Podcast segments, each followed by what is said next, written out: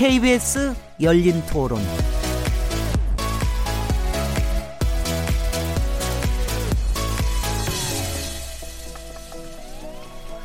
안녕하세요. 묻는다, 듣는다, 통한다. KBS 열린 토론 진행자 시민 김진혜입니다.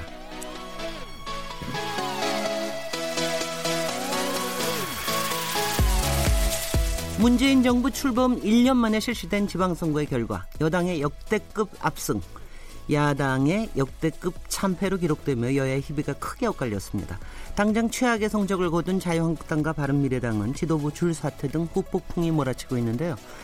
사실 정당 정치도 사람을 통해 이루어지기 때문에 인물을 보면 방향성을 알 수 있습니다. 그래서 오늘 인물 없는 인물 토론에서는 지방선거로 뜬 인물과 진 인물을 분석해 전국 주도권을 누가 잡게 될 것인지 향후 정기 개편은 어떻게 진행될지 얘기 나눠보도록 하겠습니다. 6월 15일 KBS 열린 토론 지금 시작합니다.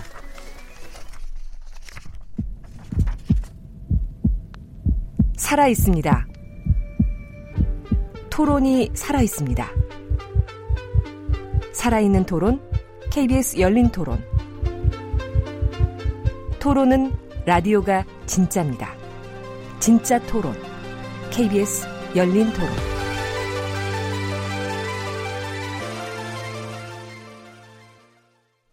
네, KBS 열린 토론은 팟캐스트로도 들을 수 있고요. 매일 0시 5분에 재방송됩니다. 자, 오늘 인물 없는 인물 토론, 지방선거로 뜬 인물과 진 인물, 이란 주제로 함께 토론하실 패널 분들 소개해 드리겠습니다. 장윤선 정치 전문 기자 나오셨습니다. 네, 안녕하세요. 최병묵 정치 전문 기자 나와 주셨습니다. 네, 안녕하십니까. 김성환 시사평론가님 오늘 특별히 자리해 주셨습니다. 감사합니다. 특별히라고 말씀해 주셔서 고맙습니다. 예, 이번 지방선거 기간 동안에 다들 굉장히 바쁘셨을 것 같은데 이제 이제 조금 숨 쉬시고 이제 뭐 향후를 좀 보실 수 있을 것 같습니다. 일단 지방선거 어, 총평을 좀 한 번씩 들어보고 그리고 인물론으로 들어가면 어떨까 싶습니다. 네. 총평은 뭐 이미 신문, 방송 모든 기자님. 매체에서 네. 어, 사실은 뭐 다 했습니다. 그 지금 바로 앵커께서도 역대급 참패, 야당의 참패 이렇게 얘기를 네. 하셨지만 사실은 지난 2006년 지방선거하고 비교를 하면 2006년에도 여당이 그 당시에는 여당이었죠 열린우리당 사실 광역자치단체장을 한 석밖에 못 가져갔거든요. 그렇습니다. 그런 점에서 본다면 그 당시와 비교했을 때도 이 여야 간에 참 극명한 차이가 있었는데 이번에는 그 여당이 무려 14석을 가져갔다는 것은 그 지금까지 전무후무한 지방선거가 총 7번이 있었는데 그런 기록입니다. 뭐 흔히들 얘기하기 예, 뭐 선거에서 이긴다 그러면 뭐 요인이 몇 가지냐 이런 얘기를 많이 기자들끼리도 하고 그러는데 뭐 요인이 100가지가 넘는다 이렇게 그럼요. 얘기를 합니다. 어. 그러나 그건 이제 각자 분석에 따라서 조금씩 다르겠습니다만은 여하튼 문재인 대통령의 어떤 국정 그 지지율 뭐 이것과 그다음에 야당의 리더십 부재 뭐 이런 것 때문에 그 대한민국 정치사의 길이 남을 제7회 지방선거가 됐다. 저는 이렇게 생각합니다. 길이 남을 장윤선 네. 기자님.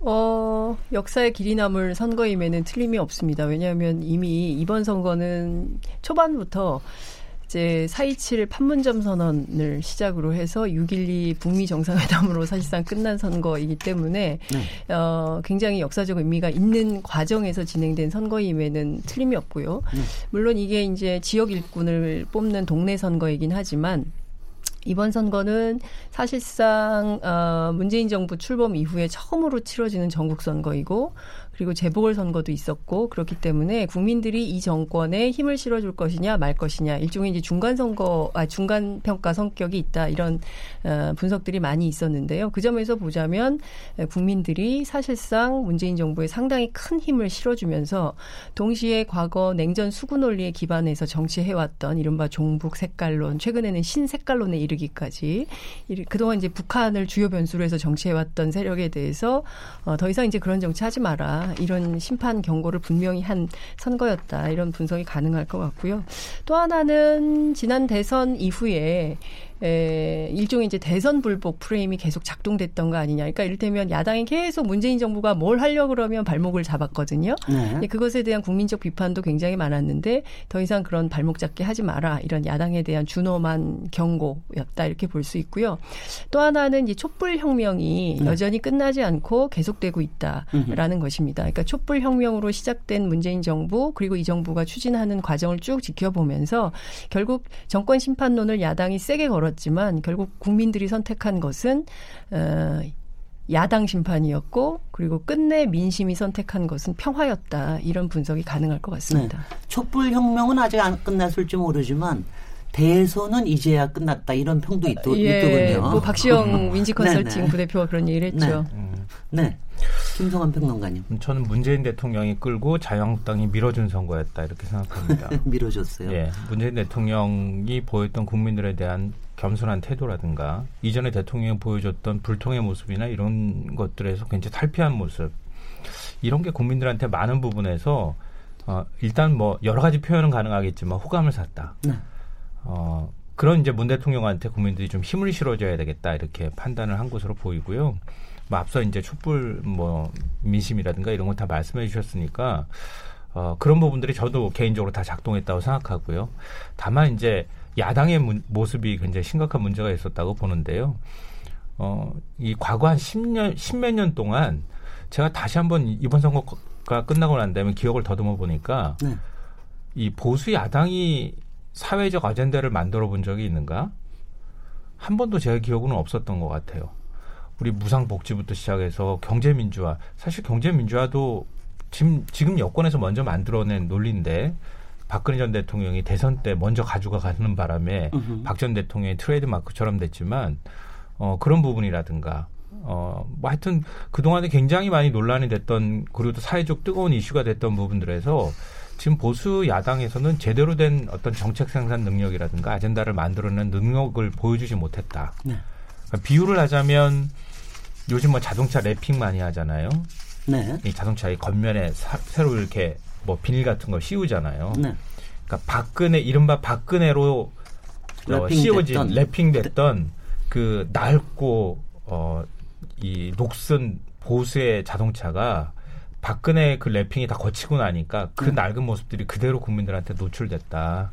그런 면에 있어서 다시 한번 지금 보수 야당이 혁신하지 않으면 어, 국민들의 이런 관점은 쉽게 바뀌지 않을 것 같다. 좀 뼈를 깎는 자성이 필요한 시점이다 이렇게 생각합니다. 보수당이 이미 낡은 프레임이다 이런 말씀하시는 그렇죠. 건가요? 이전부터 굉장히 낡고 녹슨 자동차가 돼 있었는데 네. 연식은 꽤 됐죠. 예, 그렇죠. 랩핑이 네. 돼 있는 상태여서 본인들 스스로가 아 우리가 낡아가고 있다는 생각들을 잘 못했고 음, 음. 박근혜 전 대통령이 선거의 여왕이라고 많이 불려왔기 있고 음. 선거를 하면서 계속 이겨 왔기 때문에 아 이대로 계속 가도 되겠다는 생각을 사실은 했던 거죠. 음. 그러다가 그 시효가 사실은 지난 총선 때 거의 끝났다고 볼 수 있는데 음. 그 탄력이 그대로 붙어서 지금까지 왔는 왔다는 거예요. 음. 근데 그 사이에 래핑이 다 벗겨진 거죠. 네. 민낯이 그대로 드러났는데 보수야당은 그건 잘 모르고 음. 어, 21세기, 20세기 선거운동 방식을 계속 유지를 해온, 해왔다고 볼 수 있는 거죠. 이번 네. 지방선거에서도. 강현성 기자님. 근데 저는 이제 그, 이제 보수가 어떻게 반성하는가를 좀 봤어요. 그러니까 이를테면, 어, 유승민 대표가 먼저 당대표직을 내놨고, 이제 뒤따라서 홍준표 대표도, 어, 저, 후, 저, 당대표직을 내놓긴 했는데, 네. 끊임없이 남 탓을 하고 있거든요. 그러니까 이를테면 중요한 포인트는 여전히 참패의 원인을 외부에서 찾고, 찾고 있다는 거예요. 그러니까 우리가 반성을 할 때 너 스스로 돌아봐. 뭘 잘못했는지. 그러니까 이제 자아 비판이 제일 센 거 아니겠습니까? 이제 음. 그런 측면에서 보자면, 어, 보수야당들이 아직도 정신을 못 차리고 있다. 이런 비판이 여전히 가능할 것 같다는 생각이 좀 듭니다. 그러니까, 어, 계속 경고를 했거든요. 여기 이제 김성환 평론가도 그렇고 저도 그렇고 이렇게 하면 안 된다. 전략 음. 새로 짜야 된다. 그리고 언제적 다 지나간 철지난 유행가처럼 여전히 색깔론 가지고 지방선거 하려고 하냐. 새 네. 판짝이 네. 필요하다. 차라리 민생을 호소해라. 경제 네. 문제를 가지고 얘기해라. 뭐 이런 얘기를 막 했었거든요. 네. 근데 이제 막판에 가서야 이제 민생을 선거 한 일주일 정도 앞두고서야 이제 민생을 얘기를 하기 시작하는데 큰 틀에서 보자면 전략도 노선도 생각도 철학도 비전도 아무것도 없었던 선거였다. 네. 그러니까 오로지 그냥 보수 정당 과거의 이름만 가지고 그 명패만 딱 들고 선거를 한 결과 이거는 정말 예상이 뻔한 결과였음에도 불구하고 아무것도 고치지 않고 오늘날 이런 그 거의 그 빈손을 맞이하게 된 것이 아닌가 네, 그런 생각이 좀 듭니다. 그 저는 그럼에도 사실은 이 의미를 그렇게 과장할 필요는 없다고 생각을 합니다. 네. 지금 일곱 번째 지방선거인데요. 과거 지방선거와 비교를 해보면 물론 이제 현상이 심화되기는 했지만 사실은 집권 후에 그 그러니까 대통령이 바뀌고 난 집권 후에 한 1년 내지 1년 남짓 정도 네. 그 정도에 치러진 선거가 여러 번 있었어요. 그러니까 1998년 이게 2회 선 거죠. 네. 그 다음에 2014년 그리고 음. 이번 2018년 어, 정도가 이제 그 98년은 집권 후에 이건 완전히 50년 만에 정권 교체가 된 거 아니겠습니까? 네. 공동 정권을 했는데 그때 불과 3개월 만에 치렀는데 그때 공동 여당이라고 새정치국민회의와 자민련이 있었지 않습니까? 음. 네. 그 어떤 지역별 그 표 쏠림 현상이 굉장히 극단적이었음에도 불구하고 10대 6으로 승리를 했습니다. 네. 아, 이것도 사실상 그 당시 분위기로 볼 때는 압승이라고 할 수가 있는 겁니다. 그렇죠. 왜냐하면 그 이미 그때는 뭐 그 경상도와 뭐 전라도 지역을 이렇게 양분하고 있었던 네. 그 시절이기 때문에 자 그리고 2014년의 경우에도 이때 세월호 참사가 있었습니다. 다 기억하시다시피 세월호 참사에 대한 정부의 책임 이 부분이 굉장히 부각된 직후에 치러진 6월 지방선거였는데도 불구하고 당시 여당인 새누리당이 8석, 새정치민주연합이 9석을 가져간 걸 보면 네. 이거는 여당이 의외로 선방을 했다. 어, 라고 이제 평가를 할 수 있는 것이고 이번에도 1년 1개월 만에 치러진 거 아니겠습니까? 네. 치러지다 보니까 그런 경우에는 항상 하여튼 여당이 1년여 만에 치러진 지방선거에서는 여당이 승리를 했다. 네. 승리를 했거나 아니면 악재 속에서도 굉장히 선방을 했다. 네. 그러니까 운동장 자체가 굉장히 기울어진 선거가 이번 선거였는데 거기에서 이제 지금 자유한국당이 야당인 자유한국당이 선거 전략의 부재 뭐 이런 것까지 겹치고 또 이제 문재인 대통령의 취임 1년 후 그 국정 운영 지지율 이런 것들이 굉장히 높은 고공행진을 하는 상황 속에서 그 야당이 좀 우왕좌왕하다가 이제 이런 현상 을 심화시켰다. 그렇기 때문에 제가 그 이번 지방선거의 의미를 뭐 어느 한쪽의 잘못이다 이렇게 얘기를 해서 네. 제가 아까 뭐 졌으면 진 대로 한 100가지가 넘고 네. 페인이 이기면 네. 이긴 대로 100가지가 넘는다 이런 얘기를 했, 다시피 네. 과장할 필요는 없다 이렇게 생각합니다. 네. 근데 이제 제가 조금 이, 반론을 이, 하고 싶은데 반론, 반론하시죠. 이게 네. 과장이 아니라요. 이게 민심이라는 거죠. 음. 그러니까 국민들의 민심이 그대로 드러난 선거라는 것이고 이제 역대 분석을 해 주셨지만 그때 선거하고 다른 분위기는 과거에는 늘 북한 변수가 있었어요. 그러니까 네. 대한민국 정치에서 북한을 제외하고 이른바 북한 변수를 제외하고 선거나 정치가 잘 안 됐었습니다. 그런데 이제는 그 북한 변수가 사라지는 첫 번째 선거로 기록될 거라고 저는 봅니다. 역사적으로. 그러니까 네. 더 이상 이를테면은 뭐 북한이 미사일 쏘고 뭐 핵실험 했기 때문에 또 음. 판이 출렁여서 완전히 뭐 민심이 뒤바뀌고 이런 선거는 이제 없다는 거예요. 그렇기 네. 때문에 그런 측면에서 굉장히 역사적인 의미가 있는 것이고 지금 민심으로 드러난 이번 선거 결과를 과장됐다거나 과포장됐다라고 보면 저는 그 자체로는 좀 국민들께 결례가 아닌가 이런 생각이 좀 듭니다. 자, 자칫하다간 장윤선 기자님이 우리 최병목 기자님을 막막 송투하시고 그럴 것 같은데. 아니 그게 아니라 저는 분석을 하는 거니까. 네. 예. 근데 요거 뭐 요, 요게까지만 하겠습니다. 음. 우리가 오늘 원래 인물 얘기하거든요. 아, 예. 네. 저, 저기 저 일단 지방선거에 대한 뭐 여러 가지 의미 얘기는 해주셨고요. 하여튼 선거라는 게 여하튼 간에 뭐 어떻게 이기고 어떻게 지든 제일 중요한 게 이걸 통해서 인물이 뜨고 하는 게 굉장히 중요하지 않습니까? 잘 지면 또 좋은 인물이 또 나타나기도 하고 그러는데 이번에 지방선거를 통해서 뜬 인물, 진 인물을 통해서 또 지방선거를 평가해 보는 것도 상당히 흥미로울 것 같습니다. 그래서 오늘 인물 없는 인물 토론 일단은 이렇게 하겠습니다. 이건 뭐 굉장히 여러 가지가 나올 수 있으니까 특히 요번에 보면 아주 작은 인물들도 굉장히 재밌는 기록을 만든 분들이 많더라고요. 그래서 그것까지 하면 굉장히 어렵긴 한데 일단은 각기 뜬 인물 한 분, 진 인물 한 분을 일단은 꼽, 꼽아놓고 그러고 나서 차근차근 한 인물씩 들어가면 어떨까 이렇게 이렇게 생각이 됩니다. 한번 그렇게 해봐 주시죠. 지방선거하고 뭐 저거하고 같이 해도 되면 이번에 12개의 음. 보궐선거가 있었기 때문에 같이 포함하셔도 됩니다. 이번에는 뭐 아무래도 지방선거니까 지방선거 위주로 먼저 얘기를 하다 보면 첫 번째 뜬 인물로 저는 송철호 울산시장 당선자를 꼽았습니다. 네네. 아, 송철호 울산시장 당선자는 그 사실은 많이 안 알려져 있지만 정치 후기자를 오래 한 사람들은 그동안 선거 때마다 들어보던 이름인데 한 번도 당선된 적이 없는 사람이거든요. 팔정국이. 팔정국이라고 네. 얘기를 하죠. 어, 네. 그리고 이명박 정부 때 법무장관 하시던 분이 있어요. 송정호 법무장관이라고 하, 그 계셨는데 그 송정호 법무장관의 친동생입니다. 어, 그래요? 네. 그건 그런데, 몰랐습니다. 그런데 송정호 법무장관은 그 고향이 이제 호적상 고향이 전북 익산으로 돼 있습니다. 네. 근데 이분은 고향이 부산으로 돼 있어요. 으흠. 어, 그래서 그렇지 않아도 왜 이 친형제가 이렇게 부산과 이렇게 됐는가 하고 으흠. 따져봤더니 그게 바로 이제 뭐 할아버지 할머니가 6.25 전쟁 때 뭐 막 흩어져서 남한 내에서 이산가족으로 살고 뭐 거기 여기다가 맡기고 어려우니까 네. 뭐 아마 그래서 그런 것 같은데 그 송철호 변호사는 그 이후에 하여튼 사법시험 붙고 나서 그 울산에 일단, 가서 일단 짧게 하나 한 분씩 올려 울산에 가서 고문 네. 변호사 네. 이 현대 계열사 고문 변호사를 하면서 노동운동 변호를 많이 한 사람으로서 그동안 계속해서 그 지금의 그러니까 더불어민주당 계열 어, 쪽에 출마를 많이 했다가 이번에 8.9기로 당선된 분입니다. 네. 진인물로. 아니 아, 진인물 또, 또 뜬인물 또 하시고 싶은 뜬인물 한 분이 더 있는데 네. 오늘 어디 신문을 보니까 사실 뭐 제가 개인적으로 아는 분은 아니지만 부산의 기장군수로 당선된 무소속 후보가 있습니다. 네. 오규석 씨인데 네. 이분은 직업이 한의사래요. 네. 어 근데 3선째입니다. 무소속으로. 네. 흔히 무소속으로 아마 당선이 되면 이제 각 정당에서 손을 뻗쳐서 영입을 하려고 노력을 하는데 이분은 네. 그럼에도 불구하고 나가지 않고 거기에 들어가지 않고 3선째 무소속을 고수하고 이 이제 이번이 마지막이 되겠죠. 그런데 그 새벽부터 밤까지 그 어떤 열린 행정 뭐 이런 걸 하는 것으로 유명해서 그 지역 구민들로부터 세 번째 연이어서 정당 소속이 아님에도 불구하고 선택을 받았다. 그래서 제가 그 참 눈에 띄는 인물이다 네. 이런 의미로 선정을 해봤습니다. 네, 진인물은 없으세요? 진인물은 저는 사실은 김문수 자유한국당 서울시장 후보를 꼽고 싶은데요. 네.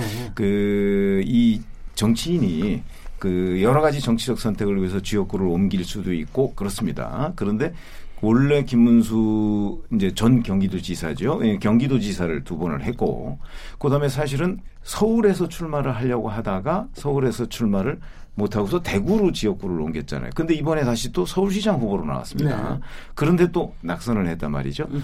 그리고 그 이 낙선은 사실은 예상이 됐던 낙선이에요. 음, 워낙 박원순 서울시장이 뭐 지지율이 높기 때문이기도 했지만 그 그동안 뭐 야권이 이제 안철수 후보와 김문수 후보로 나눠져 있기 때문에 뭐 이거는 둘이 합쳐도 박원순 시장한테 대항하기가 어렵다라는 평가가 지배적이었음에도 불구하고 어떤 그 정치적 변수를 마련하지 않은 거, 네. 어, 뭐 이런 거에 대해서 그 과연 정무적 감각으로 볼 때 김문수 그 후보가 과연 정치적 미래가 어떻게 될까? 이번으로서 의문을 더한 이런 선거였다 이렇게 봅니다. 네. 네, 리틀 빅 히로 두 분하고 그리고 또 한 분은 뭐라고 표현을 해야 될지 모르겠는데. 네, 장현성 기자님. 네, 저는 뜬 인물 먼저 하는 거죠. 뜬 인물은 저도 두 명을 꼽고 싶은데요. 네. 광역단체장에서는 김경수 지사를 꼽고 싶고요. 그다음에 기초단체장에서는 장세용 구미시장을 꼽고 싶습니다. 네. 그러니까 우선 김경수 지사를 꼽자면 굉장히 난관이 많았어요. 사실 이분 때문에 드루킹 특검을 하느냐 마느냐 이것이 선거 초반의 핵심 쟁점이었습니다. 그리고 드루킹 특검 안 하면 안 될 것처럼 야당이 정말 그 온 힘을 다해서 물론 이제 지금 지금에 와서 돌이켜 보자면 정말 드루킹 특검을 위한 것이었나 아니면은 국회를 파행으로 가져가면서 어, 사실상 방탄 국회를 하려고 했었던 것인가라는 음. 의문이 들기도 하지만 어쨌든 사실 이 굉장히 막 여러 굉장히 많은 그 질타가 있었거든요. 네. 그리고 언론이 곱지 않았어요. 특히 이제 보수 언론으로부터 굉장히 많이 시달림을 당했음에도 불구하고 본인 굉장히 고민이 깊었던 걸로 압니다. 취재해 본 결과. 그런데 네. 에, 본인 스스로 결정하지 않고 이 출마 문제를 당에 던졌어요. 그래서 네. 의원총회를 통해서 출마하는 것이 좋으냐 아니, 아니냐. 그러니까 음. 민주당 내부의 일종의 집단지성이 발동하면서 어, 출마하는 것이 좋겠다. 그래서 돌파하자라고 로, 노선이 결정이 됐고 이런 조직 논리에 따라서 본인이 그러니까 사실 경남지사 출마하고 싶지 않았을 거예요 개인적으로 국회의원 된 지 얼마 되지도 아, 않았고 그렇죠. 2년, 2년 이제 좀 넘은 거니까 네. 사실은 국회의원 계속 하고 싶었을 텐데 그리고 또 국회의원 하다가 저 뭡니까 대통령 선거 하는 바람에 종일 그 문재인 대통령 쫓아다니면서 수행했었거든요. 네. 그래서 아마 당시에 그 민주당 출입했던 기자들은 김경수라는 사람이 얼마나 고생을 했는가는 다 압니다. 그러고 나서 대선 끝나니까 또 지방선거 출마라고 한 거거든요. 네. 당에서 네. 예, 이제 선거 그만하고 싶은데 매년 선거하는 거예요. 네. 지금 네. 2016년 총선했죠, 2017년 대선했죠, 2018년 지방선거까지 한 겁니다. 그러니까 음. 굉장히 이렇게 큰 시련을 계속 겪 겪으면서 온 시련과 동시에 저는 정치인들한테는 단련이라는 게 있죠. 네. 그렇기 때문에 아마 체력이 상당히 이 탄탄해진 채로 이번 지방선거에서 경남도지사에 당선이 된 거다 이렇게 볼 수 있을 것 같고요. 네. 저는 앞으로 향후에 상당히 큰 그 비전이 있을 수 있다고 생각하는데 제가 얼마 전에 그 라디오 인터뷰를 당선자 인터뷰를 쭉 하는데 보니까 어떤 앵커가 이렇게 물어요. 당신 그 이제 경남지사 됐으니까 이제 더 큰 비전으로 나갈 거 아니야. 그러니까 이른바 이제 괄호 안에는 대선 출마를 연두해 둔 질문이 바로 나오더라고요. 그러니까 본인 뭐라고 얘기하냐면 노무현 대통령 기념관 관장을 하고 싶다는 거예요. 근데 이게 경쟁자가 너무 많아서 본인이 언제 하게 될지는 모르겠지만 네. 자신은 이제 그런 꿈이 있다. 네. 그러니까 뭐라 그래야 됩니까? 그러니까 그 굉장히 그 초식남 같은 이미지가 있어요. 문재인 아, 대통령도 초식남. 그랬거든요. 그러니까 무슨 얘기냐면 상당히 거대한 권력에 대한 욕심을 충분히 내고도 남음직한 위치에 서 있음에도 불구하고 그게 아니라 자기가 정말 원하는 삶은 이런 것이다라고 얘기해서 아마도 제가 보기에는 많은 국민들에게 신선한 충격을 준 그 젊은 정치인으로 남지 않을까 싶고 향후에 어떤 행보를 해나갈지 굉장히 귀추가 주목되는 정치인이다라는 생각이 좀 들고요. 네. 장세용 구미시장의 경우에는 이번에 TK에서 3,862표 차로 아, 네. 당선이 됐습니다. 네. 이제 40.8%로 됐고 이양호 자유한국당 후보를 어, 앞서 말씀드린 대로 3,862표 차로 이겼는데요. 어, 일단 TK 지역에서 유일한 기초 단체장이에요. 민주당 당선자. 그리고 지방선거 이후 28년 만에 처음으로 당선된 민주당 간판을 걸고 당선된 사람입니다. 그 저는 이분이 어떤 분인가 싶었어요. 근데 제가 취재를 해보니까 경북의 23개 시군 가운데 주민들의 평균 나이가 구미가 말이죠. 36.8세입니다. 굉장히 젊어요. 네, 굉장히 이제 대구 경북 예라고 네. 하면 굉장히 노인들이 많이 살 거라고 생각하는데 굉장히 젊은 층들이 많이 살면서도 그 지역은 보수 텃밭으로 불렸던 겁니다. 실제로 외지인도 많습니다. 그러니까 구미에 네. 이제 그 외지인 산업화 공장 단지에 많이 가는데 그 제가 물었어요 이분한테 그 앞으로 어떤 정치를 하고 싶냐 이렇게 물었더니 이분이 인권 정의 이게 두 가지를 강조하면서 물론 경제적으로도 성공한 대통령 아저 시장으로 남고 싶지만 본인은 정의로운 정치인으로 남고 싶다는 얘기를 하더라고요. 그래서 저는 기초단체장이 네. 이런 얘기를 하고 동네 정치를 네. 인권과 정의, 평화 아, 남북 관계 뭐 이런 차원에서 한번 풀어보겠다고 얘기하는 것 자체가 굉장히 신선했고요. 이후에 구미 지역 특히 대구 경북 지역에서 새로운 정치 바람이 어떻게 일지 굉장히 주목이 됩니다. 네. 진 사람. 아, 진 사람. 너무, 아, 제가 너무 길게 얘기해가지고. 아, 죄송합니다. 짧게. 너무 길. 네. 어, 저는 뭐, 홍준표, 안철수 두 어, 사람을 네. 좀 꼽고 싶은데요. 안철수 후보의 경우에는 미국으로 간다는 얘기를 들었습니다. 네. 전 좀 충격이었습니다. 그러니까 네. 다음 여기까지만 선거를 해야 우리 되는데 홍준표 안철수에 예. 대해서는 우리 다 같이 또 죄송합니다. 말이 많아서 죄송합니다.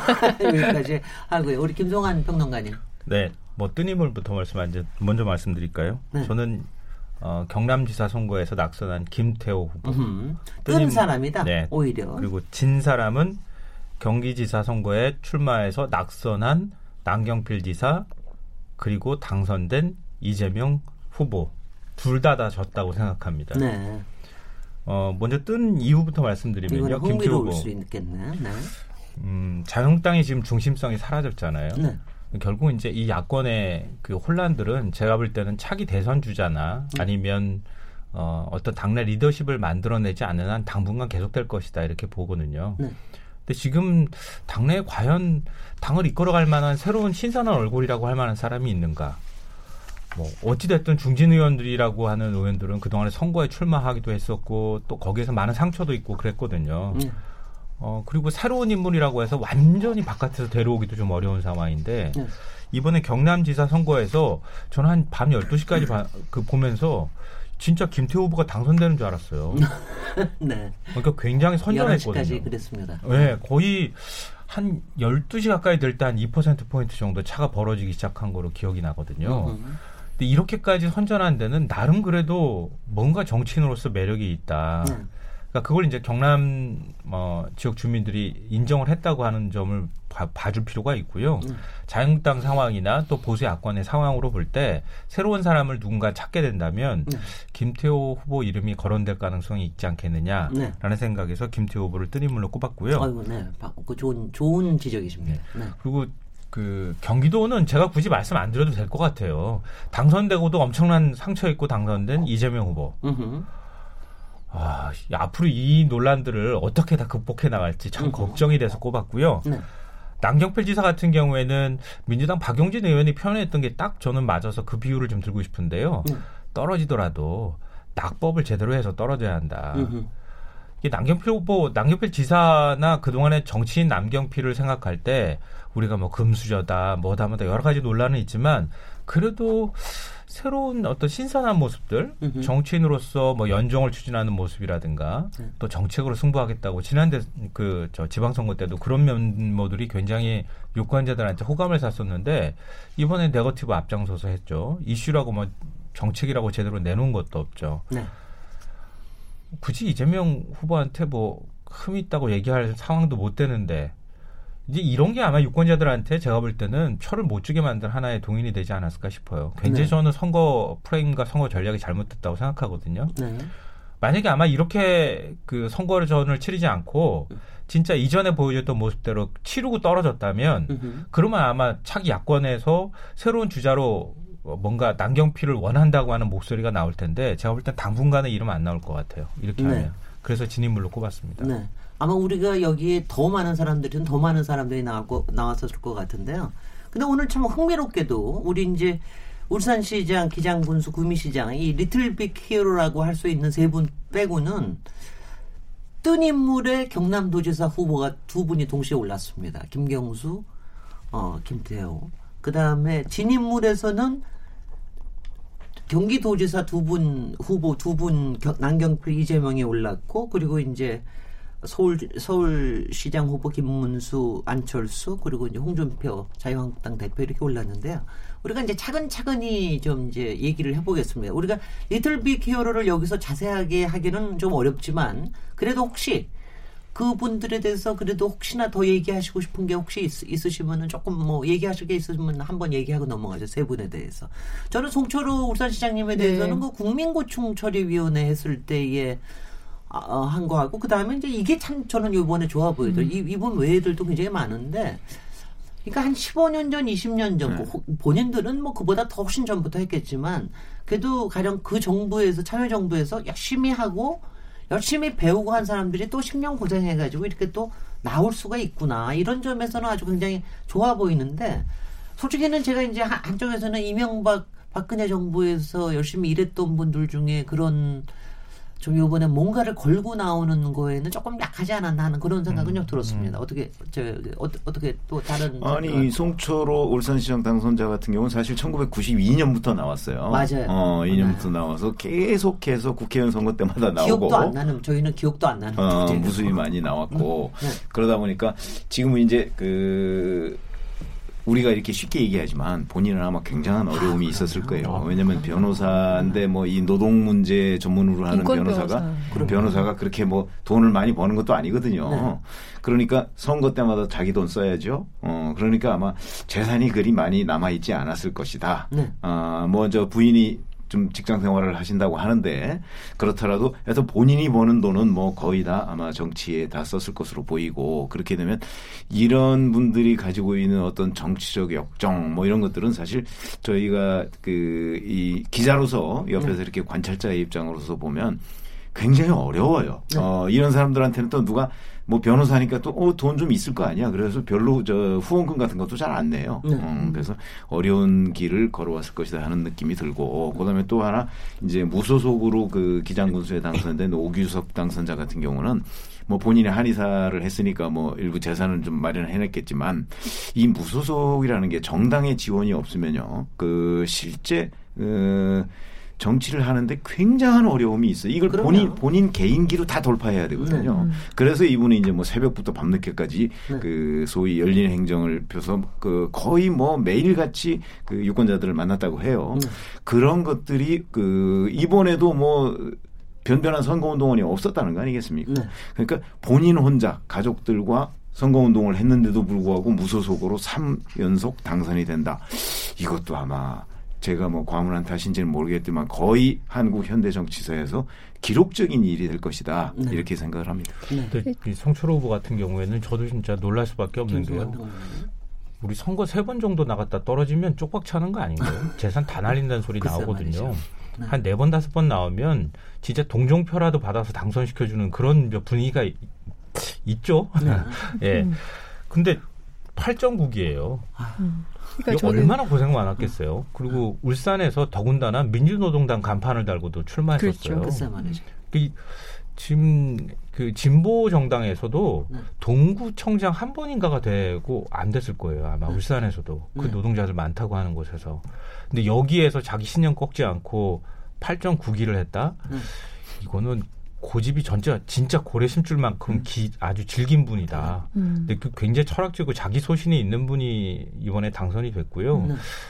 아, 물론 이제 앞으로 어떻게 뭐 활동을 하실지는 잘 모르겠지만 어, 자기 소신을 위해서 헌신하고 어, 그 가치에 자기 스스로가 봉사하는, 음흠. 복무하는 이런 정치는 좀 보기 드물다고 하는 점에서 좀. 근데 정말 이번에 기대가 기대라기보다는 정말 어떻게 펼쳐질지가 잘 모르겠는 게 뭐 울산도 그렇고 구미도 그렇고 뭐 서울 같으면 강남 같은 데가 네. 그렇고 음. 그러니까 여태까지 한 번도 그렇죠. 한 번도 야당이 네.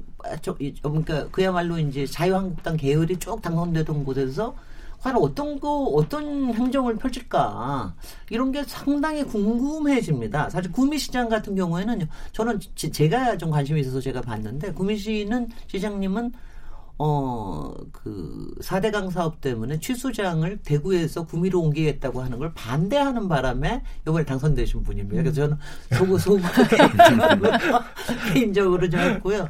그 다음에 통영도 이번에 더불어민주당이 네. 당선이 됐는데 통영은 제가 음. 몇달 전에 여행 갔다가 거기서 거기에 이제 민심을 쭉 듣고 막 그랬었거든요. 그래서 아, 그러니까, 그러니까 어떤 게 펼쳐질지는 굉장히 궁금해집니다. 음, 그러니까 근데 저는 뭐 하여튼 장기적으로는 이런 일이 호남에서도 호남에서도 솔직히 자유한국당 계열에서 이겨가지고 좀 어떻게 바뀔지 이런 것도 좀 많이 보, 고 싶습니다. 이런 게 정치의 발전 아니겠습니까? 저는 이제 두 가지 말씀드리고 싶은데 하나는 이제 송철호 변호사 아 이제 시장이죠. 네. 그 영남, 아직은 시장 아직은, 당선, 아직은 당선인 아직은 당선인. 네.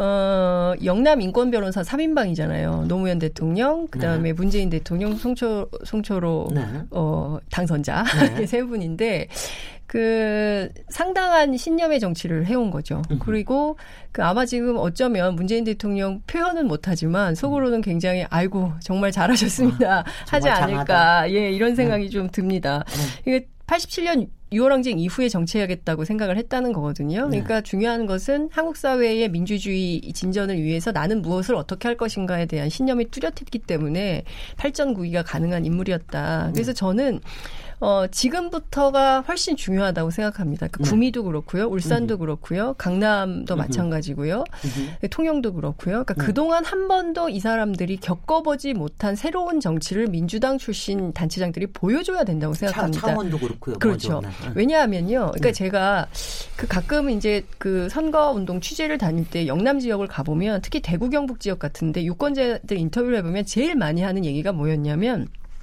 높으신 분들이 음.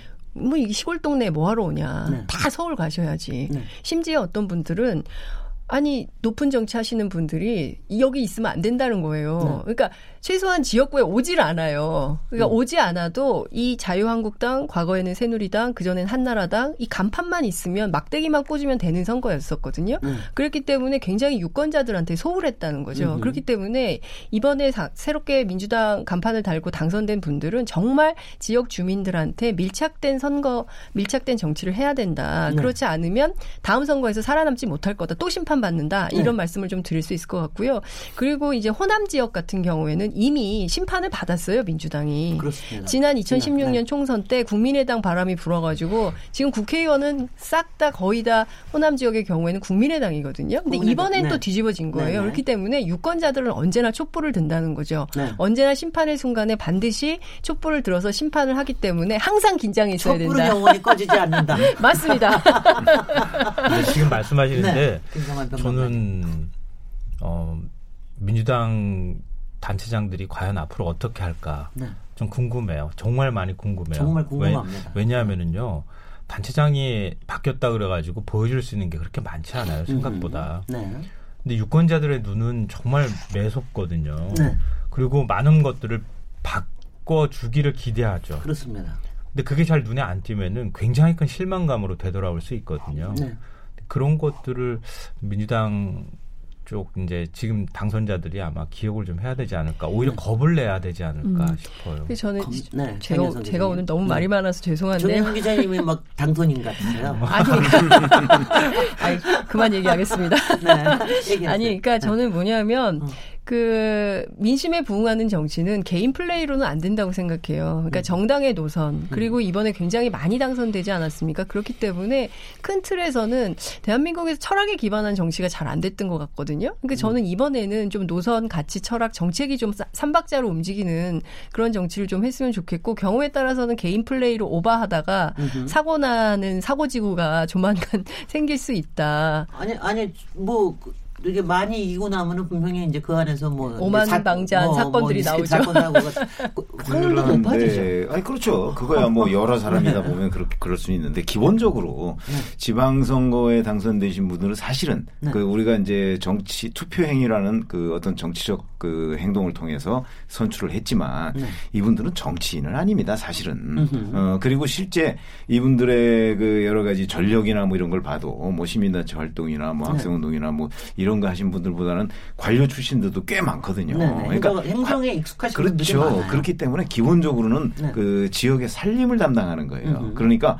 어떤 정치적 성향에 따라서 본인이 뭐 보수 성향이냐 진보 성향이냐 이런 거에 따라서 네. 예를 들어 예를 드는 겁니다. 네. 예를 들어서 뭐 여기가 이제 영등포 아니겠습니까? 네. 그럼 영등포 구청에서 뭐 갑자기 영등포 구청의 행정이 확 달라지거나 이러지 않습니다. 네. 아, 기본적으로 행정은 안정성 있게 가져가는데 다만 성향이 이제 그 네. 구청장의 성향이 조금 다르니까 네. 그러니까 뭐 아마 유권자들이 이렇게 피부로 느낄 정도의 변화는 없을지도 몰라요. 네. 어, 그런 점에서 어, 어떻게 보면 유권자 입장에서 구청장 하나 바뀌었다고 갑자기 영등포가 뭐 응? 갑자기 다른 무슨 구, 구청처럼 된다든가 네. 이런 일이 있어도 곤란해요. 그러니까 네.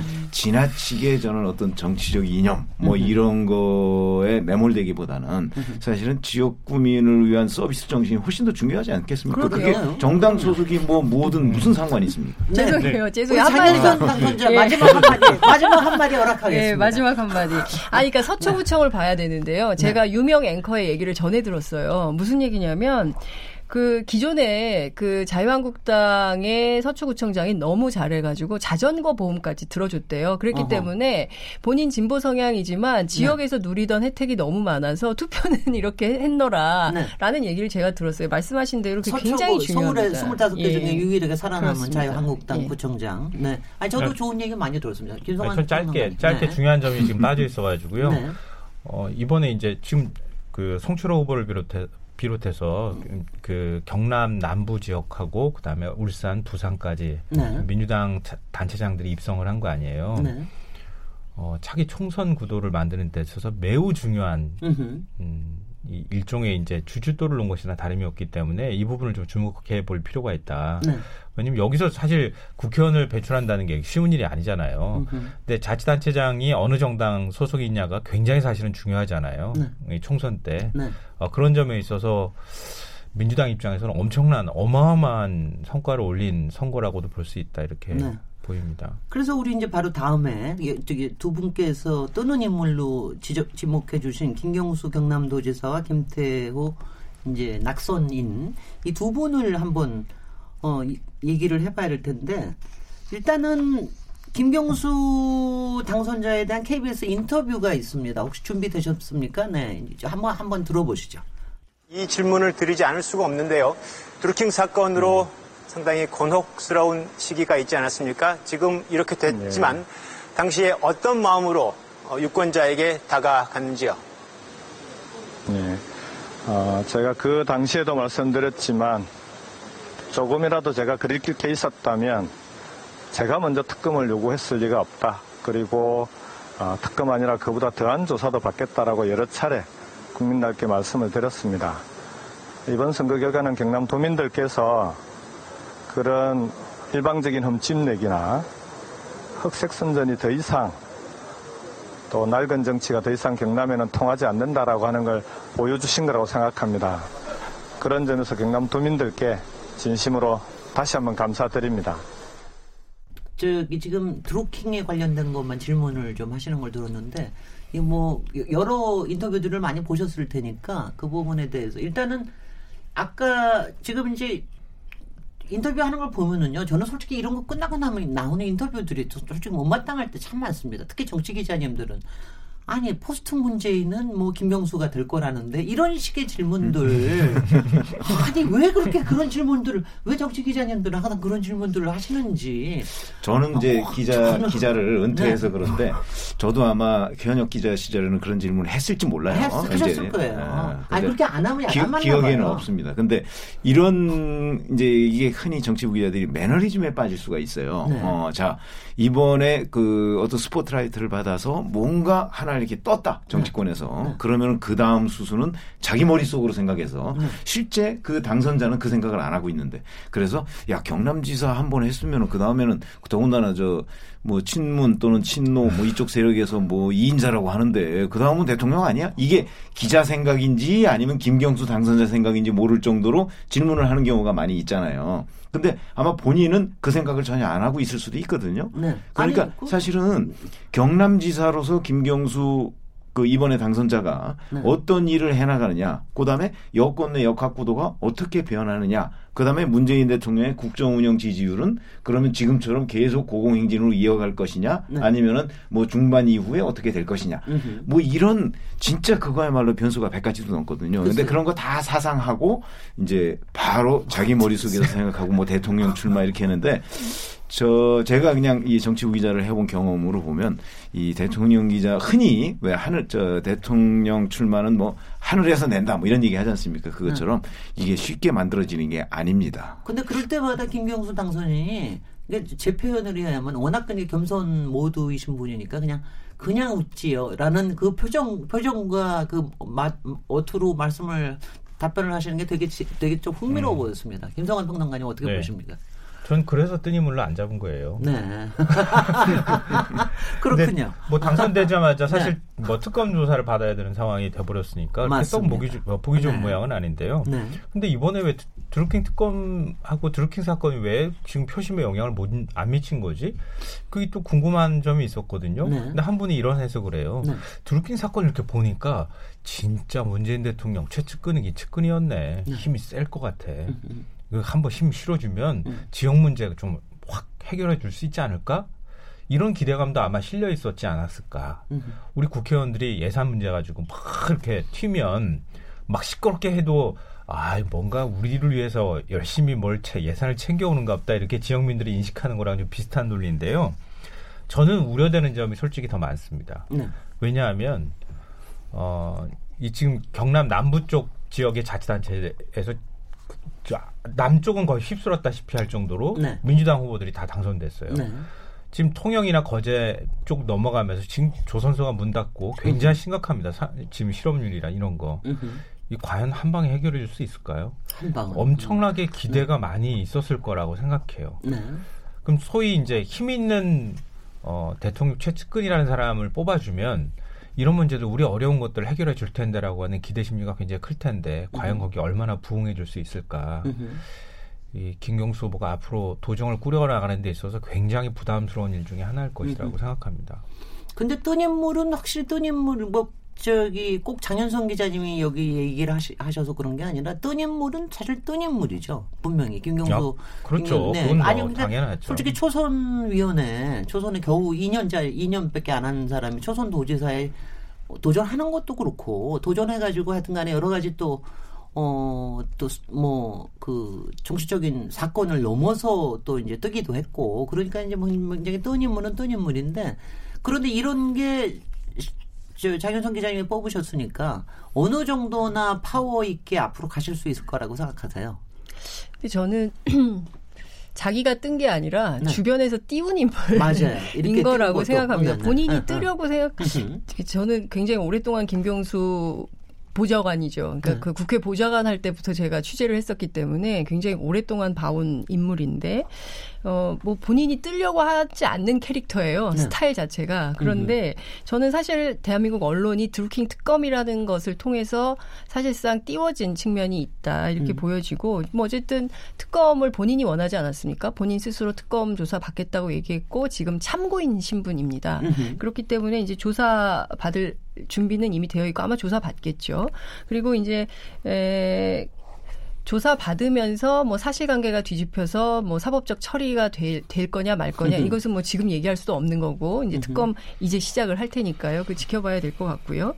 그리고 이제 어, 제가 앞에도 말씀드렸지만 그 실업 문제라든가 이제 조선소 경제 위기라든가 뭐 이런 문제들은 사실 한 지방자치 단체장이 혼자 해결할 수 없습니다. 그러니까 네. 국가적인 아젠다가 필요하고요. 그래서 당선자들을 대다수가 그런 당선 사례를 한 것 같아요. 문재인 정부와 보조를 맞춰서 뭐 남북 협력, 뭐 경제 발전, 뭐뭐 뭐 이렇게 하겠다라고 얘기를 하는 것처럼 저는 이미 한국 한국 정치는 집단지성 시스템으로 움직일 수밖에 없는 상황에 놓였다고 생각해요. 그러니까 어느 특출난 인물 한 명이 모든 것을 다 제패하고 이러기 어려울 것 같고요. 자, 지방 정부는 지방 정부대로 또 중앙 정부는 중앙 정부대로 그리고 또 국회가 협조할 것은 국회가 협조해서 삼각 동맹 그리고 물론 청와대가 중요하겠지만 좀 이런 좀 틀거리가 맞춰져서 좀 시스템화된 정치. 음흠. 이 시스템화된 정치가 안착화돼서 막 뭐 좀 이변이 없, 이런 게 좀 됐으면 좋겠다는 생각이 좀 듭니다. 어제 오늘 이렇게 쭉, 쭉 당선자 인터뷰 또 낙선자 인터뷰를 보니까 하여튼 경남도지사 건이 가장 좀 인상적이었어요. 인상적, 그러니까 두 분이 거의 막상막하로 갔기 때문이기도 음. 하지만 어, 김경수 당선인도 굉장히 뭐 겸손하게 저 답변을 하실 뿐만이 아니라 김태호 후보도 아니 저는 이게 낙선님도 저렇게 좀 저, 저렇, 저렇게 답변하면 다음에 좀 꽤 좀 오르겠는데? 이럴 정도로 굉장히 겸손하고 경남의 대승적인 발전을 위해서 노력하겠다 이런 식으로 얘기를 하고 그래서 제가 그걸 그걸 보면서 제가 딱 아 꿈이 또 더 커지셨구나 제가 뭐 속으로는 네. 속으로는 이제 그랬군요 아 꿈이 커지셨군 역시 표 표의 힘은 무서운 것이야 뭐 이러면서 제가 김, 이제 그 생각을 했는데요 야망이 있어요 네네. 사실은 총리 때 총리하고 그 다음에 네. 이명박 전 대통령이 키우려고 했다 이런 얘기까지 사실 있었잖아요 네. 야망도 갖고 있는데 이상하게 어느 부분에서 안 맞아요 잘. 네. 이게 어, 그 이유가 뭘까 뭐 여러 분석이 가능하겠지만 저는 약간 좀 대가 약하다는 생각이 들어요. 아니 후보 검증 과정에서 낙마한 거죠 총리 때. 그렇죠. 그리고 사실 아. 상당히 여러 가지 의혹이 있었고 특히 가사도우미 건 같은 경우는 음흠. 그냥 이해하고 넘어갈 수가 없는 수준이었어요 당시 민심이 그렇기 때문에 뭐 김태호 후보가 굉장히 그 뭐라 그래야 됩니까 친화력이 좋은 정치인입니다. 그러니까 음. 제가 굉장히 놀랐던 게 선거 운동할 때요. 그막 뭐 막걸리, 김치, 막 두부 음. 이런 거를 막 주세요. 그러면 대다수 후보들이 아 고맙다 그러고 그냥 지나갔는데 김태호 후보는 자기가 가가지고 막 먼저 먹고 할머니 음. 손잡고 같이 춤추고 막 이렇게 하더라고요. 그래서 야 저 사람은 타고난 정치 유전자가 있다 음. 이런 생각이 들 정도로 굉장히 친화력이 좋은 정치인이긴 한데 저는 그의 정치 인생에서 상당히 문제가 됐던 지점들이 있었기 때문에 국민의 선택을 못 받은 거다 이런 네. 생각이 좀 듭니다. 외정하게 말씀해주셨 아니 글쎄 아니 어, 그저 네. 김태호 후보가 사실 네. 그 낙마하게 된 총리에서 낙마 하게 된 결정적인 계기는 박연차 회장하고의 네, 그 관계를 사진이 나와서 이제 그 부분을 거짓말했다고 한 것이 네, 결정적인 맞아요. 계기가 되지 않았습니까? 네. 그리고 이제 지금 현재 김태호 후보가 얻은 저 표, 네. 어, 저것이 과연 이 드루킹 특검법 통과의 영향이 있었느냐 없었느냐 그건 음. 이제 평가가 좀 갈릴 수 있는데 저는 있었다고 보는 거죠. 왜냐하면 다른 지역에서의 그 여야 후보 간 격차를 볼 때 김태호 후보가 뭐 물론 경남지사를 했습니다만 그한 것만 가지고서 지금 이 그 전체적인 판세가 설명이 되지는 않거든요. 네. 그런 걸 보면 그 그래도 막판까지 엎치락뒤치락 하고 으흠. 그다음에 40%가 넘는 그런 지지율을 얻었다는 것은 어찌 됐든 간에 김경수 후보가 뭐 결정적인 타격은 아니더라도 으흠. 이 드루킹 관련 의혹 네. 이거로 인해서 김경수 후보에 더이 뻗어가지 못한 그런 부분이 있었지 않았나. 그러니까 일정 부분은 영향을 미쳤다. 아니, 저는 개인기가 되게 많았다고 네, 생각해요. 저는 개인기가 네. 많았다고 생각해요. 그러니까 지금 그 이번에 득표율을 보면요 한 6대 2 정도로 나왔잖아요. 네. 거의 50% 후반대, 20% 음. 초반 이렇게 나오는데 지금 여기는 50% 초반대, 40%, 40% 초반. 네. 네. 그러니까 지금 자유한국당 후보들이 받은 것보다 훨씬 더 많이 받은 거잖아요. 네. 10%뭐 음. 많게 한 20%까지 더 받았던 거거든요. 네. 근데 이게 드루킹 하나로 이게 해결될 문제일까? 네. 그건 아닌 것 같아요. 제가 볼 땐 김경수 후보가 그 동안에 뭐 물론 이제 경남도지사도 했지만. 어, 김경수 후보의 그 김태호 후보. 아, 아, 아 죄송합니다. 김, 네. 김태호 후보의 그런 겸손한 태도라든가 선거 기간 네. 내내 이런 태도를 유지했어요. 네. 아니 근데 참 재밌는 게 저는 이번에 보면서 그 이제 오늘 원희룡 무소속 뭐 사실 원희룡 도지사죠. 지금도 도지사죠. 복귀했을 테니까. 그런데 원희룡 얘기가 전혀 안 나왔는데 무소속이라서 안 나왔는지도 모르겠는데 이번에 선거를 보면서 야참 어디 지역의 아들이로 자리매김하는 건 참 좋은 것이구나라는 이런 생각을 했습니다. 뭐 이제 우리 나중에는 어느 지역의 딸도 나오겠죠. 근데 가령 경남 같은 경우에는 어, 이거 경남의 아들을 둘로 다 보는 것 같다는 그런 느낌까지도 들더라고요. 음, 음. 그러니까 이게 경남 주민들이 아 우리가 이게 다 양쪽을 다 좀 이렇게 좀 키워, 해줘야 돼, 키워줘 봐야 돼. 뭐 이런 음. 생각도 좀 가지고 있는 게 네. 아닌가 싶고. 그런데 그쪽 네. 현지 분위기를 보면 조금 좀 그 다른 것도 네. 있어요. 네. 왜냐 경남이라는 거에 이 지역 민심의 특징이 네. 그게 서부 경남과 동부 경남이 좀 다르거든요. 맞습니다. 경남의 네. 그 왼쪽과 오른쪽이 조금 달라요. 어 그래서 더군다나 지금 김경수 후보는 경남의 오른쪽에 태어났잖아요. 음. 그 김태호 후보는 서부 경남 쪽에서 태어났단 말이죠. 음. 그러다 보니까 아마 저는 어제 그래서 초반에 김태호 후보가 앞서갔잖아요. 네. 이 출구 조사와 달리. 음. 그래서 왜 저렇게 할까? 아, 저거는 이 지금은 지금은 음. 투개표가 투개표 투개표 이제 개표가 그 개표함이 도 투표함이 도착하는 순서대로 하거든요. 그렇죠. 그러니까 과거와 좀 다릅니다. 네. 그러다 보니까 서부 경남께 먼저 투표함을 열어서 이런 일이 벌어지나? 서부 경남 쪽에서 아무래도 김태호 후보 후보가 그 득표를 많이 했을 테니까 이런 그렇지. 생각도 했는데 네. 그래서 경남의 어떤 이 소지역주의의 특색도 있고 어, 그런 거하고 종합적으로 그러니까 뭐 드루킹 문제가 영향을 네. 많이 미쳤는지 소지역주의 영향을 마치 미쳤는지는 뭐 추후에 조사를 해봐야 되겠습니다만은 네. 그런 것들이 두루두루 영향을 미쳐서 저렇게 했고 거기에 물론 지금 김성환 평론가가 있는 김태호 후보의 개인기 뭐 네. 이것도 있을 수가 있겠죠. 네. 이 제가 한 가지 더 궁금한 게 아니 요번에 이제 홍준표 대표의 성향 때문에 하겠으나 많은 올드보이들이 나오지 않았습니까? 그러니까 올드보이들 사실 김태호 후보도 올드보이로 좀 처지던 네. 인물인데 그 중에서도 뭐 이렇게 이제 이제 올드보이 이제 뭐라 그래야 됩니까? 다시 재탄생한 보이라고 그래야 됩니까? 어떻게 해야 됩니까? 부활보이. 아 부활했다. 네. 부활보이로 그래, 할까요? 그래 그래야 되나요? 아 그리고 이렇게 된 거에도 이게 어떻게 뭐 이게 어떻게 해석을 해야 돼요? 이럴 때 이, 이런 걸 볼 때는 본인의 또 여러 가지 그. 또 홍준표 대표 입장으로는 네. 나름 전략적인 판단들을 한 거죠, 사실. 이번에 네. 이제 올드보이들을 다 불러들였다고 얘기하잖아요. 네. 근데 이렇게 지지 기반이 약하고 지지율도 낮은 상황에서 집토끼를 일단 지키기 위해서라도 네. 어쨌든 그 지역의 인지도가 굉장히 높은 사람을 선택할 수밖에 없었고 네. 어, 그런 인물 중에 아마 김태호 후보만큼 어, 인지도가 있고 음흠. 지역 내에 뭐 나름 이제 조직력이나 이런 것들 가, 만들 만한 사람은 없었을 것 같다. 아니 김태우 후보 저기 팬클럽 회장님인 거네요. 오늘 아, 저요? 오늘 막 각기의 본심을 막 드러나는 거 아니 제가 뜬인물이라고 했으니까 어쨌든 이게 뭐 보호를 해주고 얘기를 해줘야 되지 않나요? 근데 확실히 김태우 저기 이제 낙선이는 농담입니다. 아, 분명히 재탄생한 보이로서 분명히 이제 향후에 어떤 역할이 기대가 되는 인물인 것만은 분명한 네, 것 네, 같습니다. 맞습니다. 태도가 굉장히 나이스한 분이에요. 네네. 네. 자 우리 인물 없는 인물 토론 지방선거로 뜬 인물과 진 인물 토론 토론하고 있는데 아주 재밌습니다. 아, 지금 이제 잠깐 쉬었다 다음 얘기 이어가도록 하죠. 지금 여러분께서는 KBS 열린 토론 시민 김진애와 함께 하고 계십니다.